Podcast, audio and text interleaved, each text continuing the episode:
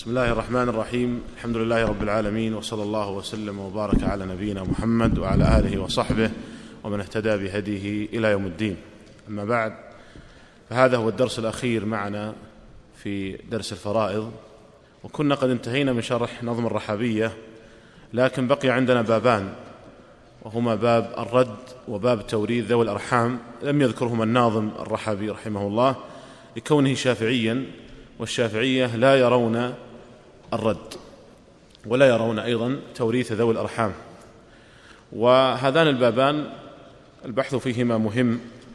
القول الصحيح كما سنبين الذي تدل له الأدلة والقواعد الشرعية هو القول بالرد وبتوريث ذوي الأرحام. ولهذا فنحتاج إلى أن نشرح المسائل المتعلقة بهذين البابين. نبدأ اولا بالرد ومعناه في اللغة يطلق على معان منها الإرجاع والمنع والصرف. الإرجاع والمنع والصرف. واصطلاحا معناه اصطلاحا إرجاع ما يبقى في المسألة بعد أصحاب الفروض على من يستحقه منهم بنسبة فروضهم عند عدم العصبة. إرجاع ما يبقى في المسألة بعد أصحاب الفروض على من يستحقه منهم بنسبة فروضهم عند عدم العصبة. ولك أن تعرفه بتعريف لك أن تعرفه بتعريف آخر هو عكس تعريف العول.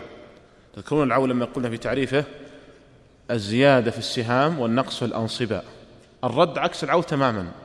فيكون تعريفه الزيادة في السهام والنقص في الأنصبة. يكون النقص في السهام والزيادة في الأنصبة.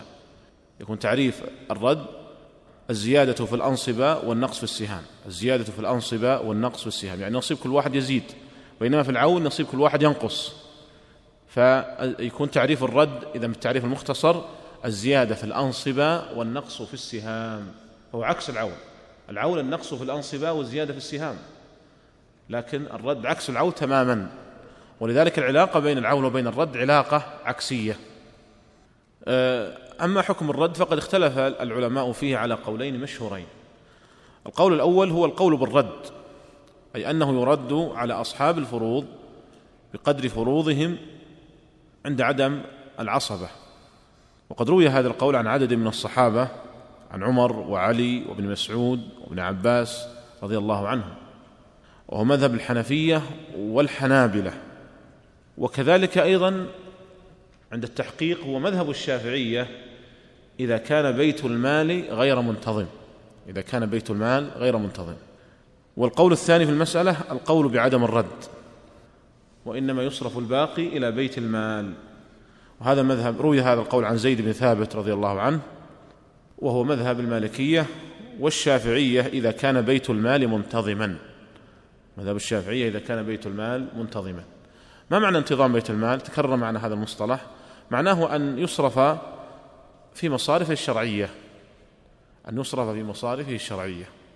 قد كان هذا موجودا زمن الخلفاء الراشدين وأيضا زمن القرون المفضلة في الجملة زمن عمر بن عبد العزيز. لكن بعد ذلك وقع ما أخبر به النبي صلى الله عليه وسلم أنه سيكون هناك شيء من الاستئثار بالأموال وأخبر عليه الصلاة والسلام بالمنهج. الصحيح الذي ينبغي أن يسلكه المسلم مع ذلك الاستئثار وهو الصبر. ولذلك يقول عباد الصامت بايعنا رسول الله صلى الله عليه وسلم على السمع والطاعة في المنشط والمكره والعسر واليسر وعلى أثرة علينا. يعني عند استئثار الولاة بحظوظ الدنيا فإن نصبر وهذا هو منهج أهل السنة والجماعة. أعطوهم الذي لهم وسلوا الله الذي لكم. قال لما سئل النبي عليه الصلاة والسلام عن ما يفعل مع الولاة لما قال تعرفون وتنكرون قالوا ما تأمرون يا رسول أفلا نبذهم بالسيف؟ قال لا ما أقاموا فيكم الصلاة. فإذا المنهج عدة أحاديث تدل على أن المنهج الصحيح هو الصبر عند حصول هذه الأثرة عند حصول هذه الأثرة. ولهذا قال سبط المارديني المتوفى سنة 907 وهو أحد شراح الرحبية قال إنا قد أيسنا من انتظام بيت المال إلى أن ينزل المسيح عيسى بن مريم عليه الصلاة والسلام. يعني لأنها أصيب بشيء من الإحباط كلما أتى والي إذا هو أسوأ من ممن قبله. وهذا يعني كما قال النبي عليه الصلاة والسلام لا يكون زمان إلا والذي بعده شر منه حتى تلقوا ربكم. أخرجه البخاري في صحيحه. فهذا شيء قد أخبر النبي صلى الله عليه وسلم بوقوعه ووقع كما أخبر. وأخبر عليه الصلاة والسلام بالمنهج الصحيح في مثل هذا وهو الصبر وعدم الخروج على ولاة الأمور ولو بالكلمة. الخروج مطلقا لا يجوز. فمنهج أهل السنة والجماعة هو الصبر والسمع والطاعة. على تفاصيل ذكرها العلماء في كتب العقائد. الذي يهمنا هنا قول الشافعية يعني بمسألة انتظام بيت المال عرفنا أن المقصود به يعني أن يصرف في مصارفه الشرعية. نأتي إلى أدلة القول الأول وهم القائلون بالرد استدلوا أولا بعموم قول الله تعالى وأولو الأرحام بعضهم أولى ببعض في كتاب الله. وأولو الأرحام بعضهم أولى ببعض في كتاب الله. هذه في أية سورة؟ ها نعم. توبة؟ نعم. في سورتين سورة الأنفال وسورة الأحزاب. طيب قالوا أصحاب الفروض هم أخص ذوي الأرحام فيكونون أولى بالباقي. أصحاب الفروض أخص ذوي الأرحام فيكونون أولى بالباقي. ثانيا عموم قول النبي صلى الله عليه وسلم من ترك مالا فهو لورثته. متفق عليه. وهذا عام في جميع المال فيشمل المتبقي بعد الفروض فيكون للورثة دون بيت المال. ثالثا قول النبي صلى الله عليه وسلم في حديث سعد بن أبي وقاص. نعم. قال سعد بن أبي وقاص للنبي صلى الله عليه وسلم يا رسول الله إنه لا يرثني إلا ابنة لي. أفأوصي بثلثي مالي؟ قال لا. قال في الشطر قال لا. قال في الثلث قال الثلث والثلث كثير. الشاهد قوله قال لا يرثني إلا ابنة لي. وأقره النبي صلى الله عليه وسلم على هذه المقولة. ومعلوم أن البنت لا ترث جميع المال إلا على القول بالرد. ومن جهة المعنى والنظر أن أصحاب الفروض أحق من بيت المال بما بقي بعد الفروض. وذلك لأن هذا المال هو مال مورثهم. وإذا ذهب هذا المال لبيت المال فإنه يصرف منه لعموم المسلمين. وأصحاب الفروض أولى به أولى بمال قريبهم من الأجانب. أصحاب الفروض أولى بمال قريبهم من الأجانب. وأولو الأرحام بعضهم أولى ببعض. فالأقرب للأصول القواعد الشرعية هو أن يصرف هذا المال لهؤلاء الأقارب لهذا الميت بدلا من أن يذهب لبيت المال ويصرف منه على عموم المسلمين. هذا أقرب إلى الأصول والقواعد الشرعية. هكذا قال أصحاب هذا القول. أدلة القول الثاني القائلون بعدم الرد قالوا إن الله تعالى قد فرض نصيب كل واحد من الورثة في كتابه الكريم. وليس لنا أن نزيد على ما فرض الله تعالى. والقول بالرد يستلزم زيادة الفروض وهذا خلاف القرآن. وأجيب عن ذلك بأن تقدير الشارع للفروض إنما يدل على استحقاق أصحابها لها لكنه لا يمنع من الزيادة عليها إذا وجد مقتض وسبب للزيادة.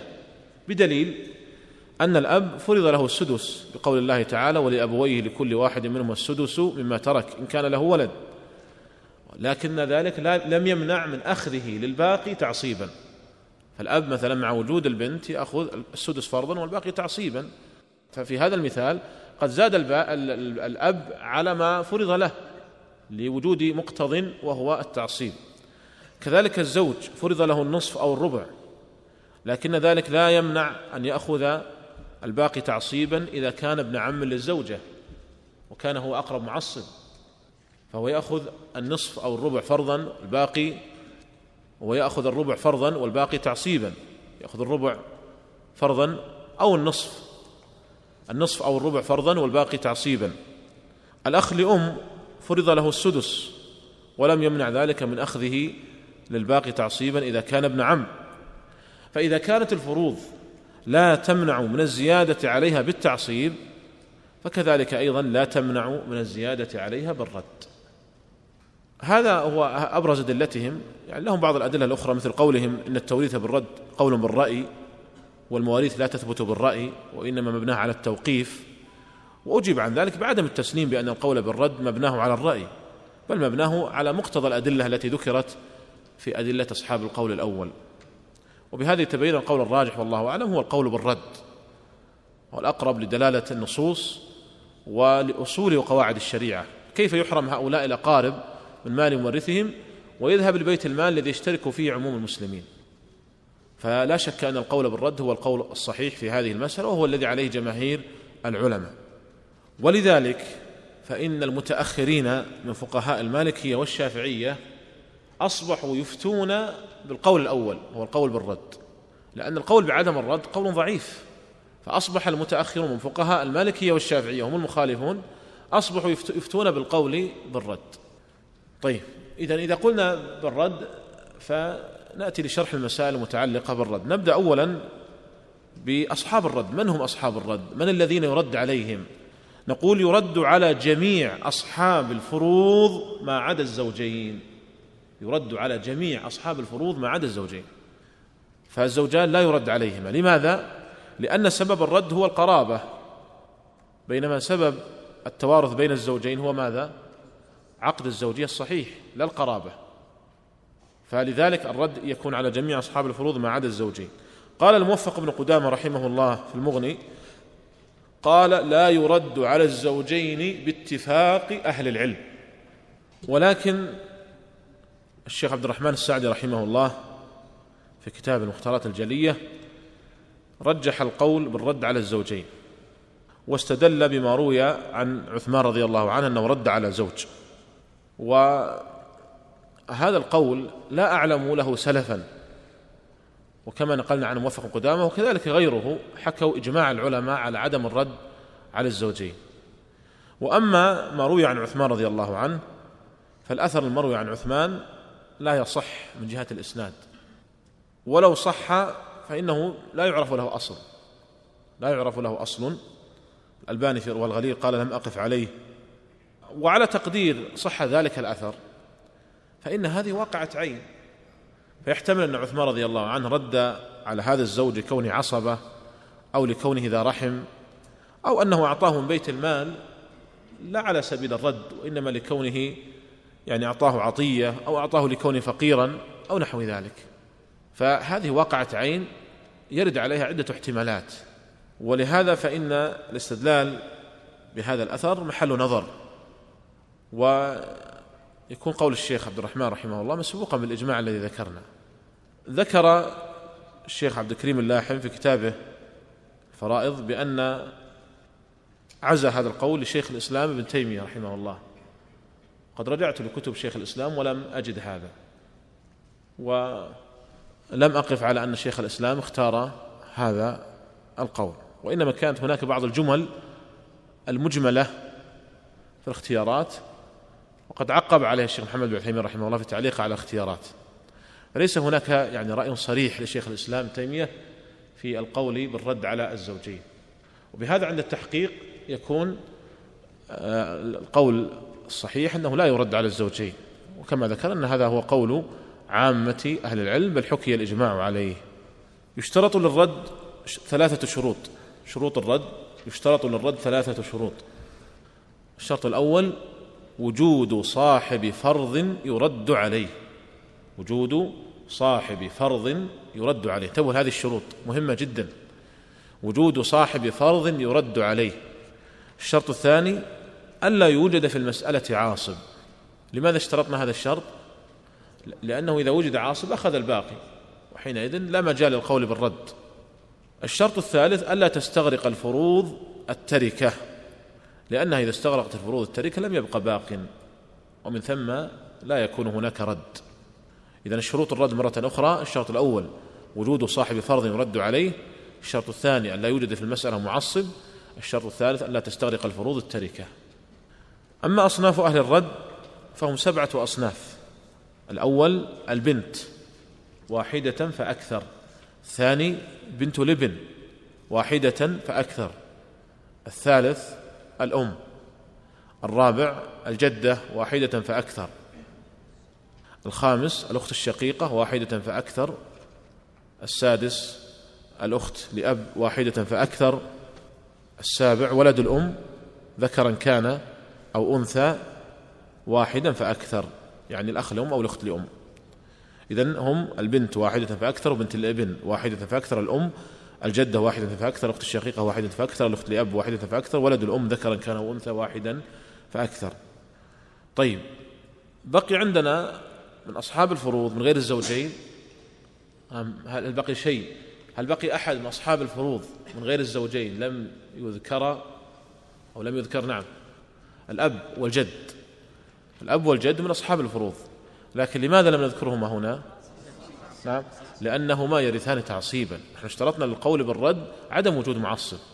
فإذا نحن نستبعد هنا الأب والجد رغم أنهما من أصحاب الفروض. طيب ننتقل للجانب التطبيقي بعد ذلك للرد. صفة العمل في مسائل الرد. تنقسم مسائل الرد إلى قسمين. القسم الأول ألا يكون مع أهل الرد أحد الزوجين. القسم الثاني أن يكون مع أهل الرد أحد الزوجين. نحن رجحنا أو قلنا إن الصواب ألا يرد مع على الزوجين ولذلك لا بد من هذه القسمة. لا بد من هذا التقسيم. نبدأ بالقسم الأول وهو ألا يكون مع أهل الرد أحد الزوجين. وهذه تنقسم آه، إلى ثلاث حالات. الحالة الأولى أن يكون من يرد عليه شخصا واحدا فله جميع المال فرضا وردا. مثاله هالك عن أم. أم ليس له في الدنيا إلا أم. فلها جميع المال فرضا وردا.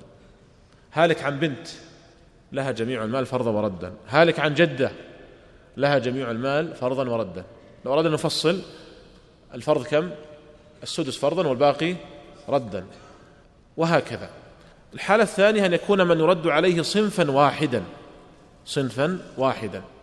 فالمسألة من عدد الرؤوس. مثال ذلك هالك عن ثلاث بنات. ثلاث بنات صنف واحد. يعني الصنف مقصود بمجموعة أشخاص من نفس الجنس من جنس واحد. مجموعة أشخاص من جنس واحد مثل ثلاث بنات ثلاث جدات ثلاث بنات ابن وهكذا. القاعدة في هذا أن المسألة من عدد الرؤوس. فثلاث بنات تكون المسألة من كم؟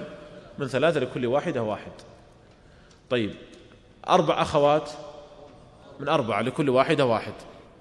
آه، جدتين من اثنين لكل واحدة واحد. طيب الحالة الثالثة أن يكون من يرد عليهم أكثر من صنف. أن يكون من يرد عليهم أكثر من صنف. وذلك إما صنفين أو ثلاثة. هنا صحيح العبارة أكثر من صنف. إذا يكون من يرد عليهم أكثر من صنف وذلك إما صنفان أو ثلاثة. ولا يتجاوز من يرد عليهم ثلاثة أصناف. لماذا؟ لأنهم تجاوزوا الثلاثة فالمسألة لا لا يكون فيها باق. وإنما تكون إما مستغرقة وإما عائلة. فلا يمكن أن يتجاوز من يرد عليهم ثلاثة أصناف أبدا. فهم إما صنف وإما صنفان وإما ثلاثة. الصنف إذا كانوا صنف واحد فالمسألة مع عدد الرؤوس. طيب إذا كانوا صنفين أو ثلاثة فالقاعدة تقول أن يعطى كل وارث سهمه مقتطعا من أصل ستة. دائما أصل المسألة ستة. ويكون مجموع السهام هو أصل مسألة أهل الرد. يعني دائما يكون أصل المسألة من ستة ثم نجمع السهام كما سنبين بالمثال. طيب لماذا اخترنا ستة فقط؟ إنما نقتطع مسائل الرد من أصل ستة. لماذا؟ لأن أصل اثنين وثلاثة مستغرقان. يعني اثنين ممكن أن يكون فيها نصف ونصف ثلاثة ثلثين وثلث. فيجتمع في أصل اثنين نصف ونصف وفي أصل ثلاثة ثلثان وثلث. أما أربعة وثمانية واثني عشر وأربعة وعشرين لا بد من وجود أحد الزوجين وهذا القسم مفترض فيه عدم وجود أحد الزوجين. أما أصل ثمانية عشر وستين وثلاثين فلا بد من وجود العاصب منهما. لا بد من وجود العاصب فيهما. نأخذ مثالا لهذه الحالة. هالك عن جدة وأخ لأم. جدة وأخ لأم. المثال الآن موجود أمامكم على شاشة العرض. جدة وأخ لأم. فنعطي الجدة السدس والأخ لأم السدس. دائما أصل المسألة من ستة. نحن قلنا دائما أصل المسألة من ستة. ثم نجمع السهام. واحد زائد واحد اثنين إذا ترد من ستة إلى اثنين. لاحظ هنا أن الرد عكس العول تماما. العول عندما تجمع السهام تكون أكثر من أصل المسألة يعني تعول إلى سبعة تعول إلى ثمانية تعول إلى تسعة تعول إلى عشرة. هنا العكس. تجعل أصل المسألة من ستة فترد إلى اثنين ترد إلى ثلاثة ترد إلى أربعة ترد إلى خمسة. فهو عكس العول تماما. فأنت فقط تجمع مع السهام يخرج معك الرد تلقائيا. اجمع السهام فقط اقسم المسألة قسمة صحيحة واجمع السهام فيخرج معك الرد تلقائيا. كما قلنا في العون يخرج معك تلقائيا كذلك الرد يخرج معك تلقائيا. طيب نأخذ مثال آخر. أم وأخ لأم. فالأم في هذا المثال فرضها الثلث والأخ لأم السدس. إذا أصل المسألة من ستة. دائما أصل المسألة من ستة. ثلث الستة اثنان والسدس واحد. نجمع اثنين زائد واحد ثلاثة. إذا ترد المسألة من ستة إلى ثلاثة. مثال ثالث. هالك عن أخت شقيقة وأخت لأب. والأخت الشقيقة النصف والأخت لأب السدس تكملة الثلثين. أصل المسألة من ستة نصف الستة ثلاثة والسدس واحد. إذا ثلاثة زائد واحد أربعة ترد من ستة إلى أربعة. طيب نأخذ مثال رده إلى خمسة. هالك عن جدة وأخ لأم وأخت شقيقة. فالجدة السدس والأخ لأم السدس والشقيقة النصف. أولا نقسم المسألة ثم نؤصلها وتأصيلها دائما من ستة. سدس ستة واحد والسدس واحد والنصف ثلاثة. إذا ترد المسألة من ستة إلى خمسة. لأن واحد زائد واحد زائد ثلاثة خمسة. فهذه إذن أحوال آه يعني الرد. إذن القسم الأول مرة أخرى القسم الأول أن يكون من يرد عليه شخصا واحدا كبنت كأم كجدة. فله جميع المال فرضا وردا. الحالة الثانية أن يكون من يرد عليه صنفا واحدا كثلاث بنات.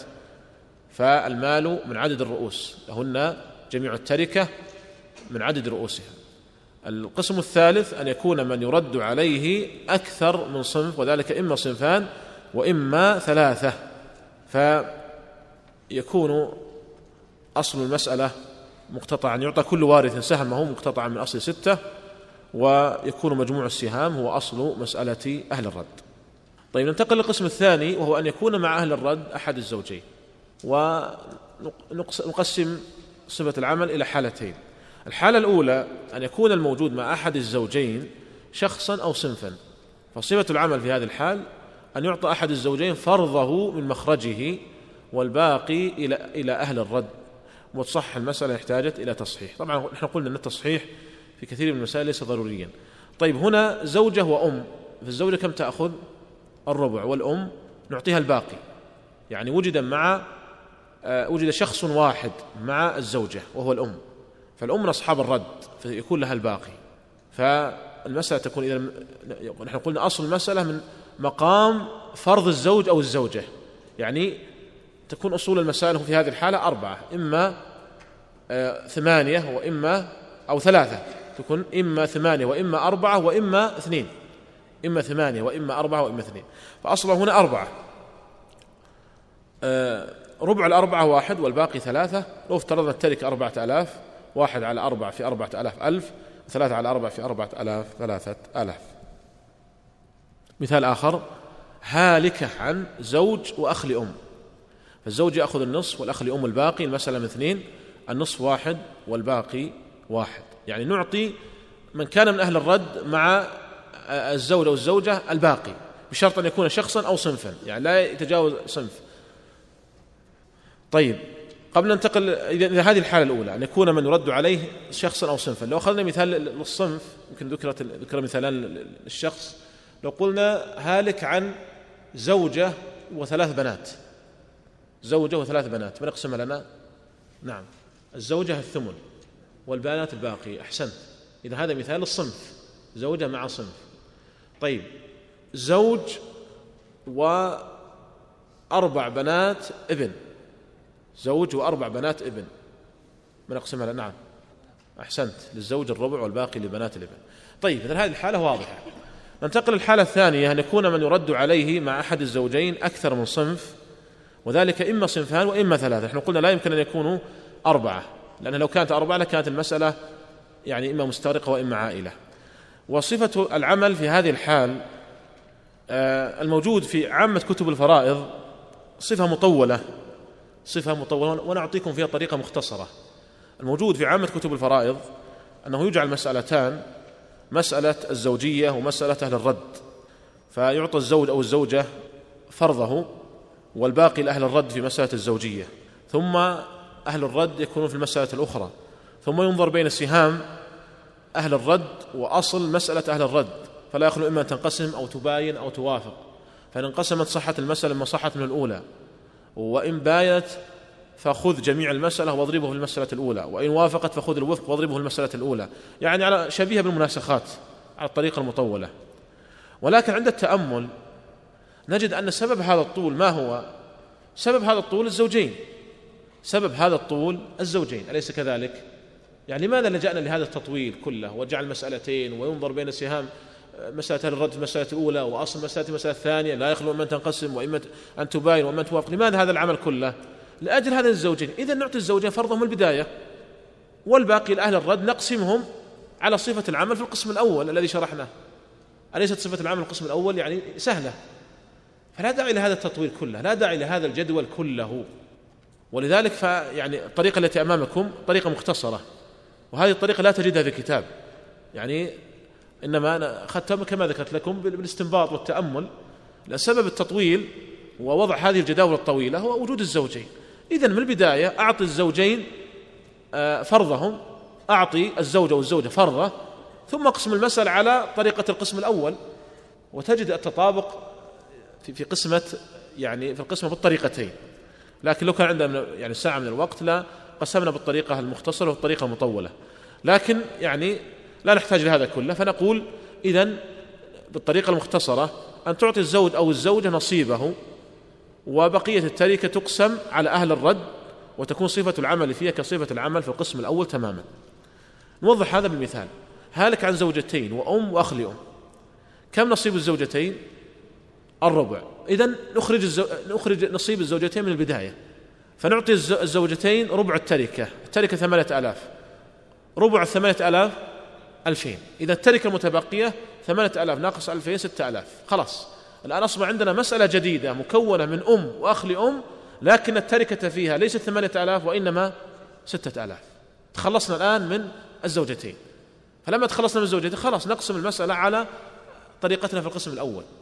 فانتبه لهذه الطرق. هذه الطرق المختصرة لا تجدها في الكتاب كما ذكرت لكم. فهي طريقة تريح المتعلم تماما وهي أسهل أيضا في الضبط. لأن الطريقة المطولة قد ينسى من يتعامل مع هذه المسألة قد ينسى كيف يتعامل مع المباينة والموافقة والضرب واستخراج الوفق وتطويل. لكن هذه الطرق مختصرة جدا. فأنت أخرج الآن نصيب الزوجتين ثم التركة أقسمها على أهل الرد. فعندنا أم وأخ لأم الأم الثلث والأخ لأم السدس. المسألة أصلها من ستة الثلث اثنان والسدس واحد إذا ترد إلى ثلاثة. فنقول اثنين على ثلاثة في التركة المتبقية وهي ستة آلاف وليس في ثمانية آلاف. أربعة آلاف وهنا كذلك واحد على ثلاثة ستة آلاف ألف ريال. فتجدون أن هذا القسم بالطريقة المختصرة يكون سهل جدا. بينما لو أتينا بالطريقة المطولة ستكون شبيهة بالمناسخات على الطريقة المطولة. مثال آخر هالك عن زوج وبنتين و وأم علما بأن التركة 1300 ريال. طبعا هذا مثال يعني أتينا به حتى تنتبهوا. أنه ليس كل مسألة يكون فيها رد. أحيانا يكون في أصحاب فرض لكن ما يكون في رد. فعندنا الزوج الربع والبنتان لهما الثلثان والأم السدس. المسألة من 12 الربع ثلاثة والثلثان ثمانية والسدس اثنين. إذا تعود إلى ثلاثة عشر هذه المسألة لا رد فيها. ليست كل مسألة تأخذها مباشرة ترد لا لابد أن تتأكد من الشروط التي ذكرنا. لابد أن يبقى في المسألة باق. هذه المسألة لا رد فيها لكن أتينا بها للتنبيه على ذلك. لو أعطيناك طيب مثال آخر. لو قلنا مثلا زوج اكتبوا هذا المثال أريد منكم أن تحلوا هذا المثال. زوج وبنت وبنت ابن. تركة ثمانية آلاف ريال. زوج وبنت وبنت ابن التركة ثمانية آلاف ريال. آه الزوج كم؟ الربع. إذا نتعامل مع الزوج باعتبار وجود الفرع والوارث أو عدم وجوده. انتبه لأن في ذوي الأرحام سيختلف تختلف الطريقة فالزوج ربع التركة. ربع الثمانية آلاف كم؟ ألفين. والباقي كم؟ ستة آلاف. ستة آلاف الآن نقسمها على البنت وبنت الابن. فالبنت كم تأخذ؟ النصف. والبنت الابن؟ السدس. أصل المسألة من ستة. النصف كم؟ ثلاثة. والسدس واحد. إذا ترد إلى أربعة. تكون البنت ثلاثة على أربعة في ستة ألاف. وبنت الابن واحد على أربعة في ستة ألاف. يعني بهذه آه، الطريقة. هذه هي يعني أبرز المسائل في باب الرد. ننتقل إلى آخر باب معنا وهو باب ميراث ذوي الأرحام. باب ميراث ذوي الأرحام. الأرحام في اللغة جمع رحم وهو في الأصل موضع تكوين الجنين. وهو في الأصل موضع تكوين الجنين. ثم أصبح يطلق على القرابة مطلقا. والأرحام في الشرع هم القرابة سواء كانوا وارثين أو غير وارثين. ولذلك عندما نقول صلة الرحم يعني صلة الأقارب سواء كانوا وارثين أو غير وارثين. هل صلة الرحم تختص بالوارثين؟ لا. فإذا الرحم والأرحام في الشرع يشمل جميع الأقارب سواء كانوا وارثين أو غير وارثين. أما ذوي الأرحام في اصطلاح الفرضيين فهم كل قريب لا يرث بفرض ولا تعصيب. كل قريب لا يرث بفرض ولا تعصيب. وحكم توريثهم اختلف العلماء في حكم توريثهم والخلاف هو الخلاف في القول بالرد. فالقائلون بالرد قالوا بتوريث ذوي الأرحام. والقائلون بعدم الرد؟ قالوا بعدم توريث ذوي الأرحام. أما القائلون بالرد فقد قالوا بتوريث ذوي الأرحام وهم الحنفية والحنابلة وكذلك الشافعية إذا لم ينتظم بيت المال. وأما القائلون بعدم الرد فهم قالوا بعدم توريث ذوي الأرحام وهم المالكية والشافعية إذا كان بيت المال منتظما. استدل القائلون بتوريث ذوي الأرحام اولا بعموم قول الله تعالى وأولو الأرحام بعضهم أولى ببعض في كتاب الله. قالوا هذه الآية وإن كانت عامة في جميع الأقارب إلا أنه يدخل فيها ذوي الأرحام بالمعنى الاصطلاحي. واستدلوا كذلك بدليل هو في الحقيقة من أقوى الأدلة وأصرحها وهو حديث عمر بن الخطاب رضي الله عنه أن النبي صلى الله عليه وسلم قال الخال وارث من لا وارث له. الخال وارث من لا وارث له. وهذا الحديث أخرجه الترمذي وابن ماجه وأحمد وله طرق وشواهد متعددة وهو بمجموعها يكون صحيحا. قد جمع طرقه وشواهده الشيخ الألباني في إرواء الغليل. وهو من جهة الإسناد صحيح. ووجه الدلالة أن النبي صلى الله عليه وسلم جعل الخال وارثا لمن لا وارث له. ومعلوم أن الخال من ذوي الأرحام. فيقاس عليه سائرهم. أما أدلة القول الثاني وهم القائلون بعدم توريث ذوي الأرحام. فقالوا استدلوا بقول النبي صلى الله عليه وسلم إن الله أعطى كل ذي حق حقه فلا وصية لوارث. ووجه الدلالة أن ذوي الأرحام لو كان لهم حق لكان لهم فرض في كتاب الله أو في سنة رسول الله صلى الله عليه وسلم. وأجيب عن ذلك بأن لهم حقا في كتاب الله وفي سنة رسول الله صلى الله عليه وسلم وقد ذكرت الأدلة لهذا. وأولو الأرحام بعضهم أولى ببعض في كتاب الله وكذلك الخال وارث من لا وارث له. وأجيب بعدم التسليم بأنه ليس لهم حق في كتاب الله أو في سنة رسول الله صلى الله عليه وسلم. استدلوا ثانيا بما روي عن النبي صلى الله عليه وسلم أنه قال سألت الله عز وجل عن ميراث العمة والخالة.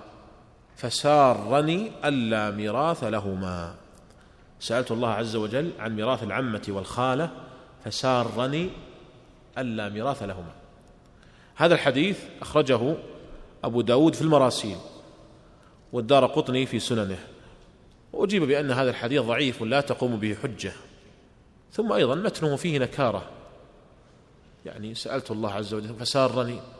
يعني فيه, فيه لا شك أن المتن فيه نكارة. وإسناده ضعيف فلا يصح الاستدلال بهذا الحديث وبهذا يتبين القول الراجح والقول بتوريث ذوي الأرحام لقوة أدلته خاصة الحديث الخال وارث من لا وارث له فإنه صريح في المسألة وهو كما قلنا من جهة الإسناد صحيح فنحن أمام حديث صحيح صريح في المسألة طيب ولهذا أيضا المتأخرين ولهذا فإن المتأخرين من فقهاء المالكية والشافعية يفتون بالقول بتوريث ذوي الأرحام. نظرا لضعف القول بعدم التوريث. شروط توريث ذوي الأرحام. يشترط لتوريث ذوي الأرحام شرطان. الشرط الأول ألا يوجد صاحب فرض يرد عليه. الشرط الثاني ألا يوجد عاصب إذا مرة أخرى الشرط الأول ألا يوجد صاحب فرض يرد عليه. والشرط الثاني ألا يوجد عاصب أصناف ذوي الأرحام طبعا أصناف ذوي الأرحام بشكل عام هم الأقارب من غير أصحاب الفروض والعصبات وهم على وجه التفصيل أولاد البنات وأولاد بنات الابن وأولاد الأخوات مطلقا يعني سواء كنا شقائق أو لأب أو لأم أولاد الأخوات. وبنات الإخوة لغير أم يعني الإخوة الأشقاء أو لأب وبنات بنيهم وأولاد الإخوة لأم. أولاد الإخوة لأم. من بنين وبنات. والأعمام لأم مطلقا. الأعمام لأم مطلقا. سواء كانوا أعمام الميت أو أعمام أبيه أو أعمام جده. والعمات مطلقا. وبنات الأعمام وبنات بنيهم. والأخوال والخالات مطلقا. والأجداد والجدات غير الوارثين. يعني ليسوا عصبة بالنسبة للأجداد وليسوا من أصحاب الفرض بالنسبة للجدات. وكل من أدلى بصنف من هذه الأصناف كعمة العمة وخالة الخالة. فهؤلاء هم ذوي الأرحام. هؤلاء هم ذوي الأرحام. كيفية توريث ذوي الأرحام؟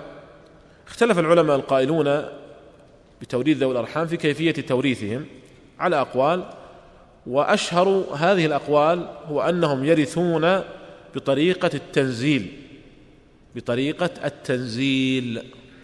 وذلك بأن ينزل كل واحد منهم منزلة من أدلى به حتى يصل إلى الوارث فيأخذ حكمه إرثا وحجبا. وهذا هو مذهب الحنابلة. فينزل أولاد البنات بمنزلة البنات.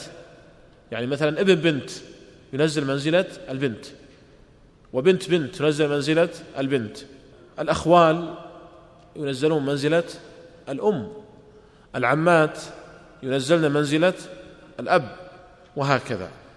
طيب قبل أن ندخل في الجانب التطبيقي لمسائل ذوي الأرحام نشير هنا إلى بعض القواعد المهمة هنا منها عدم التفضيل بين الذكر والأنثى في ميراث ذوي الأرحام. عدم التفضيل بين الذكر والأنثى في ميراث ذوي الأرحام بشرط استواء منزلتهم من المدلى به. بشرط استواء منزلتهم من المدلى به لأن توريثهم بالرحم المجرد فاستوى ذكرهم وأنثاهم.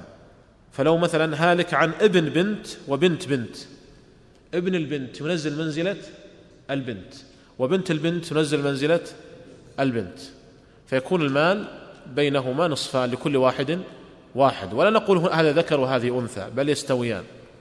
يعني تكون مثلا اثنين واحد واحد. فابن البنت ينزل منزلة البنت وبنت البنت تنزل منزلة البنت فتكون مثلا اثنين واحد واحد.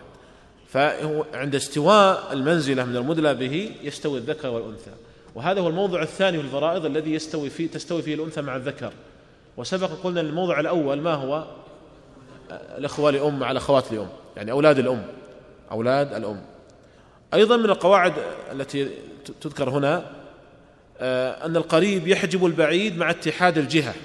القريب يحجب البعيد مع اتحاد الجهة ولا يحجبه مع اختلاف الجهة وإنما ينزل منزلة من أدلى به. قريب يحجب البعيد مع اتحاد الجهة ولا يحجبه مع اختلاف الجهة وإنما ينزل منزلة من أدلى به. مثال ذلك آه، مع اتحاد الجهة بنت بنت وبنت بنت بنت فبنت البنت تنزل منزلة البنت. وبنت بنت بنت تنزل منزلة أيضا البنت لكن الأولى أقرب من الثانية درجة فيكون لها جميع المال والثانية تسقط. لأن مع اتحاد الجهة القريب يحجب البعيد وجهة واحدة هنا جهة البنوة. أما مع اختلاف الجهة لو قلنا مثلا بنت بنت وبنت بنت أخ شقيق. بنت بنت تنزل منزلة بنت وبنت بنت أخ شقيق تنزل منزلة أخ شقيق. فتكون مثلا عندنا بنت وأخ شقيق البنت لها النص والأخ الشقيق الباقي. ولا نقول هذه أقرب من هذه لأن هذه بنت بنت درجتين وبنت بنت أخ شقيق ثلاث درجات. لكن مع اختلاف الجهة لا يحجب القريب البعيد. بينما مع اتحاد الجهة يحجب القريب البعيد. ننتقل بعد ذلك إلى الجانب التطبيقي. نقسم أيضا مسائل ذوي الأرحام كما قسمنا مسائل الرد إلى قسمين. القسم الأول ألا يكون معهم أحد الزوجين. القسم الثاني يكون معهم أحد الزوجين. أما القسم الأول ألا يكون معهم أحد الزوجين ففيه ثلاث حالات.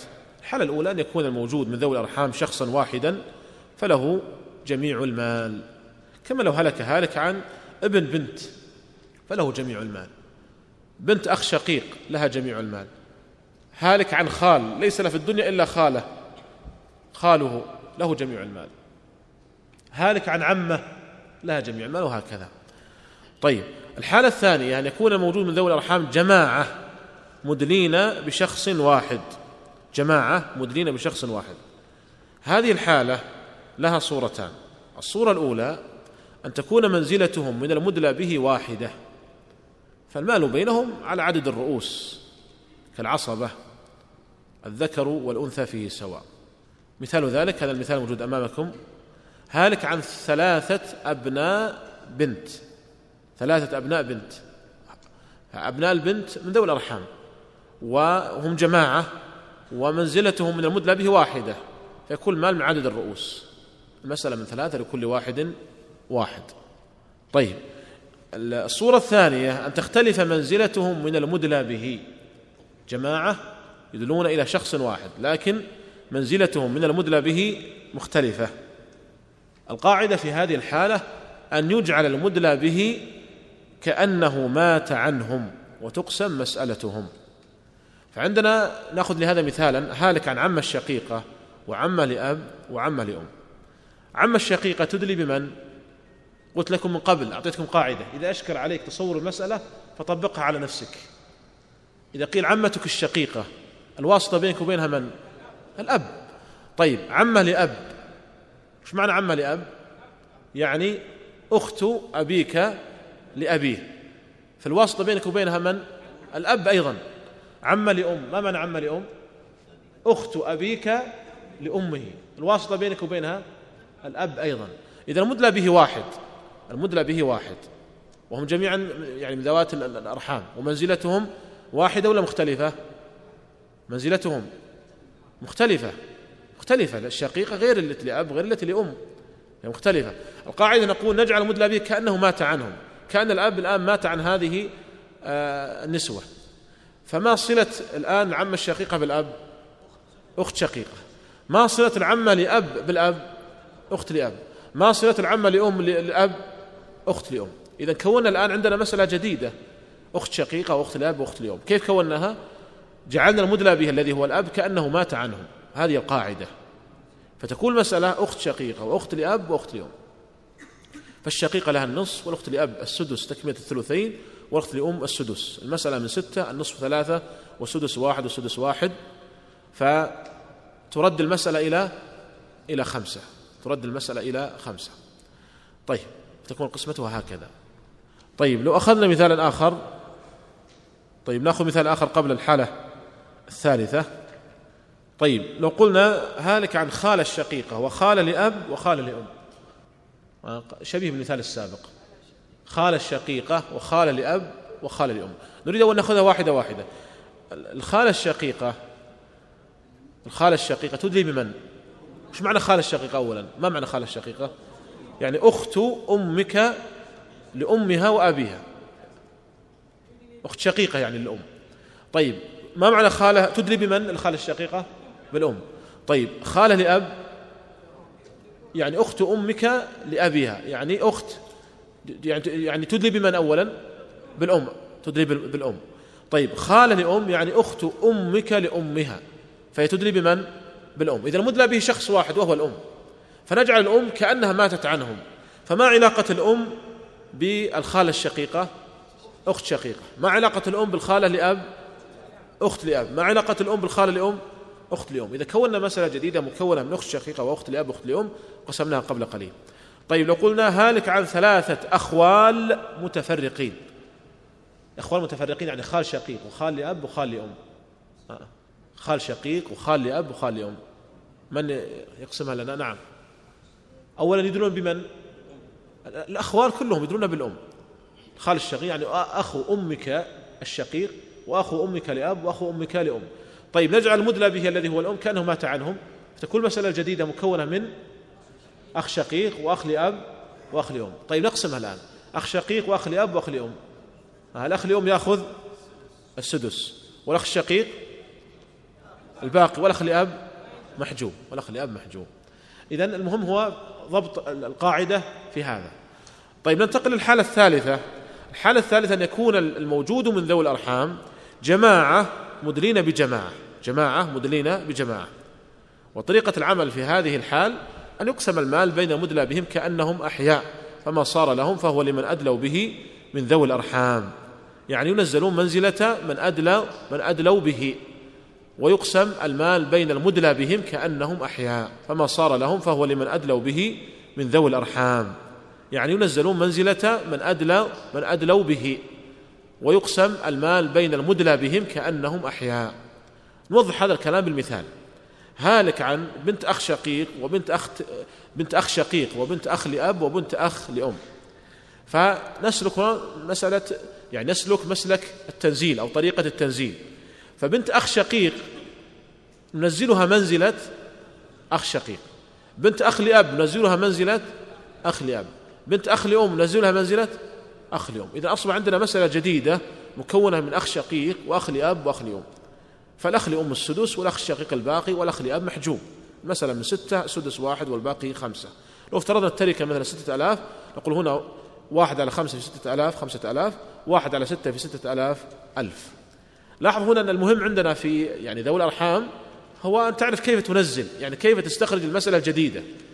إذا استخرجت المسألة الجديدة بالطريقة الصحيحة تصبح معك المسألة يعني تقسمها قسمة عادية. لكن المهم فقط هو كيف تستخرج المسألة الثانية والمسألة الجديدة. طيب نأخذ مثالا آخر قبل أن ننتقل للقسم الثاني. لو قلنا هالك عن عمة وخالة وبنت بنت. فنقسمها لنا؟ عمة وخالة وبنت بنت. نعم. العمة نريد الآن تكوين المسألة الجديدة. فالعمة تدلي بمن؟ بالأب. أو يعني تنزل منزلة الأب. والخالة تنزل منزلة الأم. وبنت البنت تنزل منزلة البنت. إذا أصبح عندنا مسألة جديدة مكونة من أب وأم وبنت. نقسمها. فنبدأ بالبنت. البنت كم تأخذ؟ النصف. والأم؟ السدس. والأب؟ الباقي. إذا المسألة من ستة النصف ثلاثة والسدس واحد والباقي كم؟ اثنان. والباقي اثنان. فطيب. لو أخذنا مثال آخر هالك عن ثلاث بنات بنت وأربع بنات بنت ابن. ثلاث بنات بنت وأربع بنات بنت ابن. من ينزل لنا المسألة بالطريقة الصحيحة نعم منزلة؟ أنا أتيت بهذا المثال قصدا لأجل هذا حتى لا, لا تقع في هذا الخطأ. بنات بنت المدلى به من؟ البنت وليس بنات. إذا تنزل منزلة البنت. طيب إذا الأول في المسألة الثانية نقول بنت. وأربع بنات بنت ابن المدلى به من؟ بنت ابن. إذا المسألة الجديدة مكونة من بنت وبنت ابن. انتبه ليس بنات بنت. لأنهم يدلون بشخص واحد. ثلاث بنات بنت يدلون بشخص واحد وهو البنت. ولا يدلون ببنات. طيب أربع بنات بنت ابن يدلون بشخص واحد وهو بنت الابن. المسألة الثانية مكونة من بنت وبنت الابن. البنت كم تأخذ؟ النصف. وبنت الابن؟ السدس تكملة الثلثين. المسألة من ستة. النصف كم؟ ثلاثة. والسدس؟ إذا ترد إلى أربعة. ترد إلى أربعة. طيب القسم الثاني أن يكون معهم أحد الزوجين. وصفة العمل في هذه الحال أيضا تجدون في عامة كتب الفرائض آه، طريقة مطولة طريقة مطولة وشبيهة بالمناسخات على الطريقة المطولة. لكن أيضا أنا أذكر لكم فيها طريقة مختصرة لا تجدها في كتاب. يعني هذه الطريقة أيضا استنبطتها بالتأمل والنظر. لا تجدها في كتاب مثل هذه الطريقة المختصرة. ولكن انتبه حتى تفهم هذه الطريقة جيدا. آه، سبب التطويل هو وجود الزوجين. فنفعل كما فعلنا في الرد. نخرج الزوجين نعطيهم فرضهم وننتهي فإذا أخرجنا الزوجين قسمنا المسألة على صفة العمل في القسم الأول. ولا نحتاج إلى هذا التطويل. لو أردنا أن نشرح الطريقة المطولة نحتاج إلى وقت طويل حتى نشرحها. ولذلك لا لا داعي لهذا التطويل. كما أيضا قلنا لا داعي للتطويل في المناسخات. قلنا كلها لا داعي لها. كذلك أيضا هنا في الرد وفي ذوي الأرحام لا داعي لهذه الطرق المطولة. ف لكن هنا الزوجان عندما نعطيهم فرضهم فنعطيهم فرضهم كاملا. يعني دائما الزوج دائما النصف ما يمكن يأخذ الربع. ودائما الزوجة الربع ما يمكن تأخذ الثمن. هذا الفرق انتبه لهذا الفرق. لاحظ هنا صفة العمل أن يعطى الزوج أو الزوج نصيبه كاملا غير محجوب ولا معال أي أن الزوج يأخذ النصف دائما والزوجة تأخذ الربع دائما. ونقلنا عن الموفق بن قدامة قال الموفق بن قدامة رحمه الله لا أعلم خلافا عمن ورث ذوي الأرحام أنهم يرثون مع أحد الزوجين ما فضل عن ميراثه من غير حجب ولا معاوله لأن الله فرض للزوج والزوجة ونص عليهما فلا يحجبان بذوي الأرحام وهم غير منصوص عليهم. فالآن يعني الزوجان يقولان نحن أصحاب فرض. فرض الله تعالى حقنا في القرآن. وأنتم يا ذوي الأرحام مختلف في إرثكم. فكأنهم يقولون يعني احمدوا ربكم إن سمحنا لكم أنكم ترثون. فنحن نأخذ حقنا كاملا اذا ما يمكن أن تؤثروا علينا. لا يمكن أن تؤثروا علينا. الزوج يأخذ النصف دائما. الزوجه تاخذ الربع دائما. فهذا يعني انتبه لهذا الفرق. بينما في الرد ما قلنا هذا.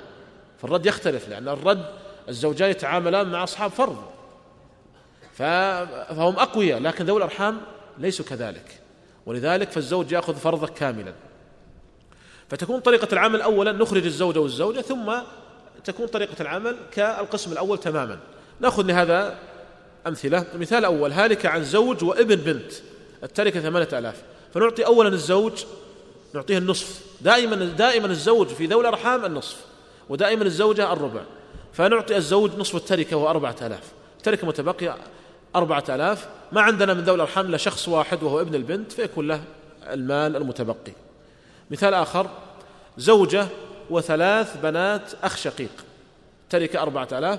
فالزوج نعطي ربع التركة ألف ريال. التركة متبقية ثلاثة آلاف. من نصيب آه، بنات الأخ الشقيق آه، لكل واحدة واحد.